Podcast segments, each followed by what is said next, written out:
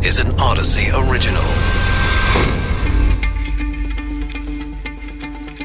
This is Coronavirus Daily. I'm Charles Feldman. I'm Mike Simpson from the KNX Audacy Studios in Los Angeles. At some point, whenever that is, the pandemic's going to end. May not seem like it now, but how will it? Will we all wake up and nobody has COVID? Probably not. Seems like we may just have to learn to live with it. Booster shots coming here in the U.S. for millions of people. And who are the high risk workers in danger of getting the virus? Uh, who are those people exactly? Let's begin with the end, if there is one. Dr. Monica Gandhi is back. She's an infectious disease physician with UC San Francisco. Doctor, this is likely uh, like a really bad movie, and bad movies eventually end, don't they? They do. Um, so, you know, the one thing that I wanted to stress is it's not going to end with it completely going away. And the reason that I really wrote in there um, definitions of infectious disease that we learn in, in ID school um, about what type of features of a virus make it being able to be eradicated um, off the face of the earth like smallpox. And this virus doesn't have those. Those are usually, you, it's a very distinctive clinical syndrome. You don't have any asymptomatic spread. Um, and it's not, it's lifelong immunity and you can get rid of it. And that's what we do with smallpox. But here it looks like a lot of other respiratory viruses. It can have a long period of infectiousness. So we're not going to totally eradicate it, unfortunately. But the best part about it is we can get it to what's called endemic. And what endemic means is that it no longer causes us undue trouble, undue burden on the hospitals. Instead, it will low level be around us. People will get COVID, will know how to treat it. It'll be low level. And with the vaccines, and frankly, with natural immunity as well, the cases are already starting to come down, and we will get to that endemicity where we have to learn how to live with it. So for many of us, we take the fangs out of the virus because we have our vaccines right. or natural That's immunity. right. And then what? It's winter and we start to hear about outbreaks that happen among the unvaccinated populations that persist. Exactly. So uh, I have a modeler that I work with, and we don't think that we're going to see big surges in the winter. I mean, you never can say never with with COVID, but I will say that um, we're getting so much immunity in our country now. Hopefully, more with increasing vaccinations, but unfortunately, also with just Delta spreading. And then you get outbreaks over the winter, mainly in, in patients that have declined to vaccinate. We have treatments. We have treatments for the inpatient. We have treatment even now for outpatient monoclonal antibodies. We have an antiviral that we're going to get results on just next week called molnupiravir that we hopefully will be able to use. You treat it if it's um, if it's serious. You don't treat it if it's a mild cold, and you live with it. And um, but it's taken the bite out of it, like you just said, that the, what the vaccines have done has relegated it back to a common cold coronavirus, like four of its relatives, and it's taken the scariness and the misery of severe disease out of it. I was going to ask you about that because you know there is this sort of thinking that some people have that, uh, especially since what uh, more than half the planet has really not yet been vaccinated, uh, and that that means that we're going to have new variants all the time, and some of them may be even worse, and and they'll get around the vaccines. But is that necessarily the case? I mean, as time goes by, uh, wouldn't it more likely uh, as a virus uh, evolve so that it's more benign? The history of infectious disease tells us the latter that viruses don't tend to become more and more and more virulent over time because actually whatever you do as a virus to make yourself more what's called fit so delta was super smart. It made its more itself more transmissible it's fit. It takes a hit in other ways. And you can see that there's not been anything to shine a candle to Delta. And we've had Delta since the beginning of March, and Mu and C2 and C1, and all of these are not coming forth to combat Delta because it has the features of being highly transmissible. You we end pandemics end. Viruses have never been evolved of time and time again to keep on getting more and more virulent. It it and so no, um, I think it will, if anything, become less virulent, and that has to do with evolutionary biology. Dr. Monica Gandhi, infectious disease physician, UC San Francisco. Doctor, thanks as always. A CDC panel recommending Pfizer booster shots to people 65 and older and other adults who have underlying medical conditions. They will be able to get the booster six months after their second shot. Comes following an FDA approval of these. Julie Rovner, chief Washington correspondent for Kaiser Health News, followed the CDC meeting. Julie, was there a lot of discussion about what constitutes somebody in this high risk population that can get their third well, there are really there were sort of three different categories that the FDA approved. One was for people over 65 um, and people in long-term care facilities. Then there were people who are at high risk of having a bad outcome if they got a breakthrough case. Those are um, immunocompromised people, some of whom are, have already gotten a third shot, um, but also people who were in some of those high-risk categories. And then there were people at risk of occupational exposure. That's considered things like healthcare workers and, as you say, sort of frontline retail workers and bus drivers. So those, the, the people who are at high risk of having a bad outcome are not necessarily the same people who were in those occupational, um, categories. That was, that was how the FDA came out and, and ACIP, which is the, and remember, this is just the advisory committee to the CDC is voting right now, um, on, on who should be in those categories. That will have to then be approved by the CDC itself. So there, it's really a four step uh, thing process. There's an FDA advisory committee, then it goes to the FDA, then there's a CDC advisory committee, then it goes to the CDC. So Don't you love how government three works? Three of that four steps. Sorry. so many of them. Now, do they have to take them all at once, or could it be like they approve 65 plus, and then maybe there's some dissent on these other groups because they're just not sure?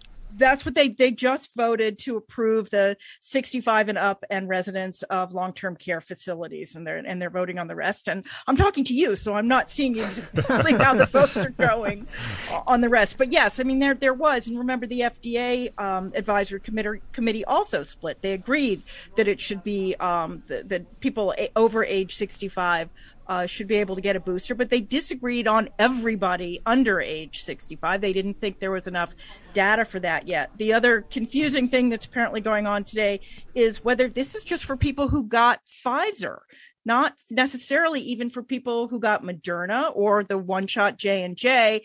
We there's been data submitted for those, but that's not what they're discussing here. There, so it's not clear. Will it be everybody over age 65 who got Pfizer or everybody over age 65? And if they got a different vaccine, will they now get Pfizer or should they wait another month? Um, yeah, I wanted to ask you about that because murky. at the meeting yesterday, because they had two of these, right? And yesterday there was some kind of debate among them saying, what if, in terms of messaging, because it's been so confusing this whole time, what if we just waited until all the shots could give their third? Because maybe that would be easier for people to understand.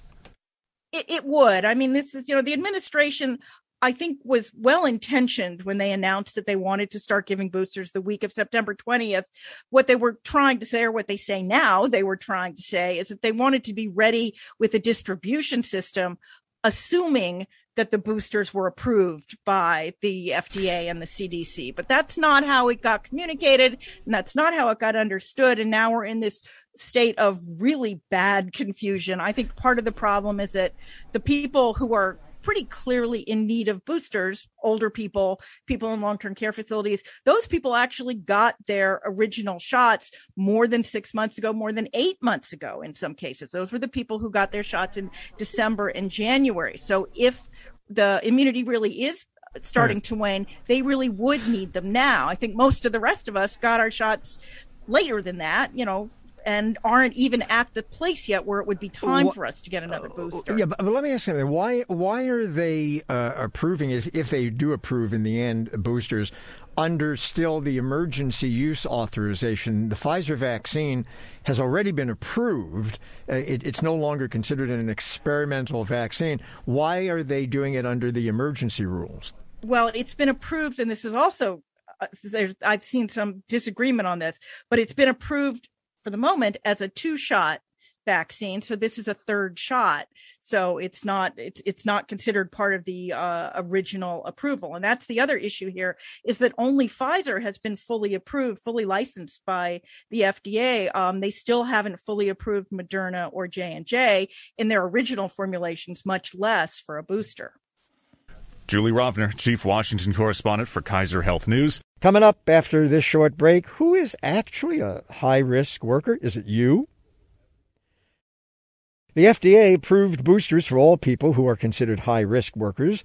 The CDC panel didn't extend its recommendation to that category, but it raises the question who exactly is a high risk worker. Health workers, we imagine, fall into that category. What about others? Catherine Flores Martin, Executive Director of the California Immunization Coalition, member of the California COVID Vaccine Advisory Committee. So, Catherine, who is a high risk worker? Take us back to January of this year when we first started administering vaccinations, late December, early January. That was a big question, also, and we talked at length about that within our committees and uh, on a national and state level. And so, what we're going to see, I believe, is we are going to see our healthcare workers or frontline workers are going to be high priority, those especially who are working in the long term skilled nursing facilities as well, to make sure that they are protected. Um, you know, what they're seeing is that in some individuals, immunity is waning. Um, not significantly so, but in some individuals. And so we want to make sure that they continue to be protected. And so, as you said, they're deliberating on the science and the evidence, taking that data and making some determinations about who should get a booster and whether it's indicated in everyone or just certain persons. How dialed down do you think the list actually gets, though? Do we go off the same list we had last time, like you were mentioning? Because the actual wording, at least from the FDA from yesterday, is is pretty broad. So it's almost like if you feel you're at more risk because you're around more people or whatever it is, then you could probably go get your shot if you wanted to. Or do we get an actual list from the CDC saying, hey, if you work in these sectors, if you're a teacher, if you're a bus driver, I think healthcare workers are a no brainer, right? But if you're in these other fields, then yeah, you can get your shot. And so, yes, healthcare workers, um, those at risk uh, medically, um, those who have underlying medical conditions will be prioritized. Um, you know, the White House came out with some recommendations that by September 20th we would be vaccinating with boosters. But the reality is, in, in the United States and, and other countries, we need to go by the science and by the data to make these determinations and it is extremely important that we follow these these scientific recommendations right. and so the cdc is going to be coming out with guidance on all of these and i think we have time getting that first dose is the most important thing still how would it work in California? Because as you, as you know, uh, of course, the CDC is only a recommendation, and you mentioned you would right. follow uh, CDC guidelines. But going back to January, which is what we began the discussion with, as you'll recall, uh, the pecking order was healthcare workers, uh, first responders did uh, go first, and it took a little while until it got to 65 and older. But yet, the CDC today, their very first vote, as you know, was for 65 plus. So, how would that actually work out this time around? Yeah, what's different now is that we do have data on how the vaccines are working in specific populations. And so it may happen that not everybody needs a booster. Um, some people are converting to r- really strong immunity, and a booster may be needed next year, perhaps. And so th- it's different than our first doses, right? The the vaccine's not. It, there's not an expiration date on it. People are going to maintain this immunity, but to have the strongest immunity, and in and in frail seniors, people who are exposed a lot to the COVID virus, because you know we've got those breakthrough cases also. It, it's extremely important that those persons have the protection, the but double protection. Okay, but, but, where I was really going with right. that question was back in January, uh, as it was being rolled out, the uh, first responders went first, uh, and then it took a while until 65 plus were able to get their initial round of vaccines. Do you envision it in California now with boosters that the first responders, uh, people who have uh, high risk occupations, and 65 plus would all be eligible for boosters at the same time? Yeah, I couldn't say about how how fast they're going to be able to do it, but I believe that that w- they will be eligible at the same time, and I believe um, some healthcare providers have already started, you know, um, initiating that for themselves. And I've heard uh, anecdotally people going to pharmacies and getting their their booster shot on their own. Um, but it, it, that's what I'm trying to, to share is that it is different than the first time, right? We've had those initial shots, one shot, two shot. That third one is it remains to be seen who is going to get it first after those first responders and if it's even necessary. So uh, we're going to wait till we hear back from the CDC and others on that. But I predict that it's going to be a very specific group initially. And I want to urge people to, just like we did in the past, you know, wait your turn. Nobody's going to be left out. There's plenty of vaccine. I think the bigger thing is the challenge for this group is that it's only addressing the Pfizer vaccine right now.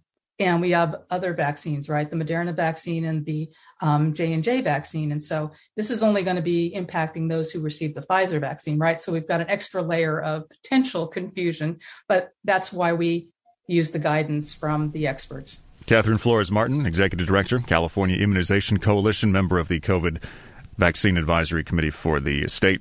Violence over vaccinations. Police are looking for a man in Canada. They say punched a nurse in the face multiple times, knocking her to the ground after she administered the vaccine to his wife without his permission. Now, police say the man was very angry and aggressive and attacked the nurse before she could explain herself. There are no laws in Canada that say people need their spouse's permission to get vaccinated.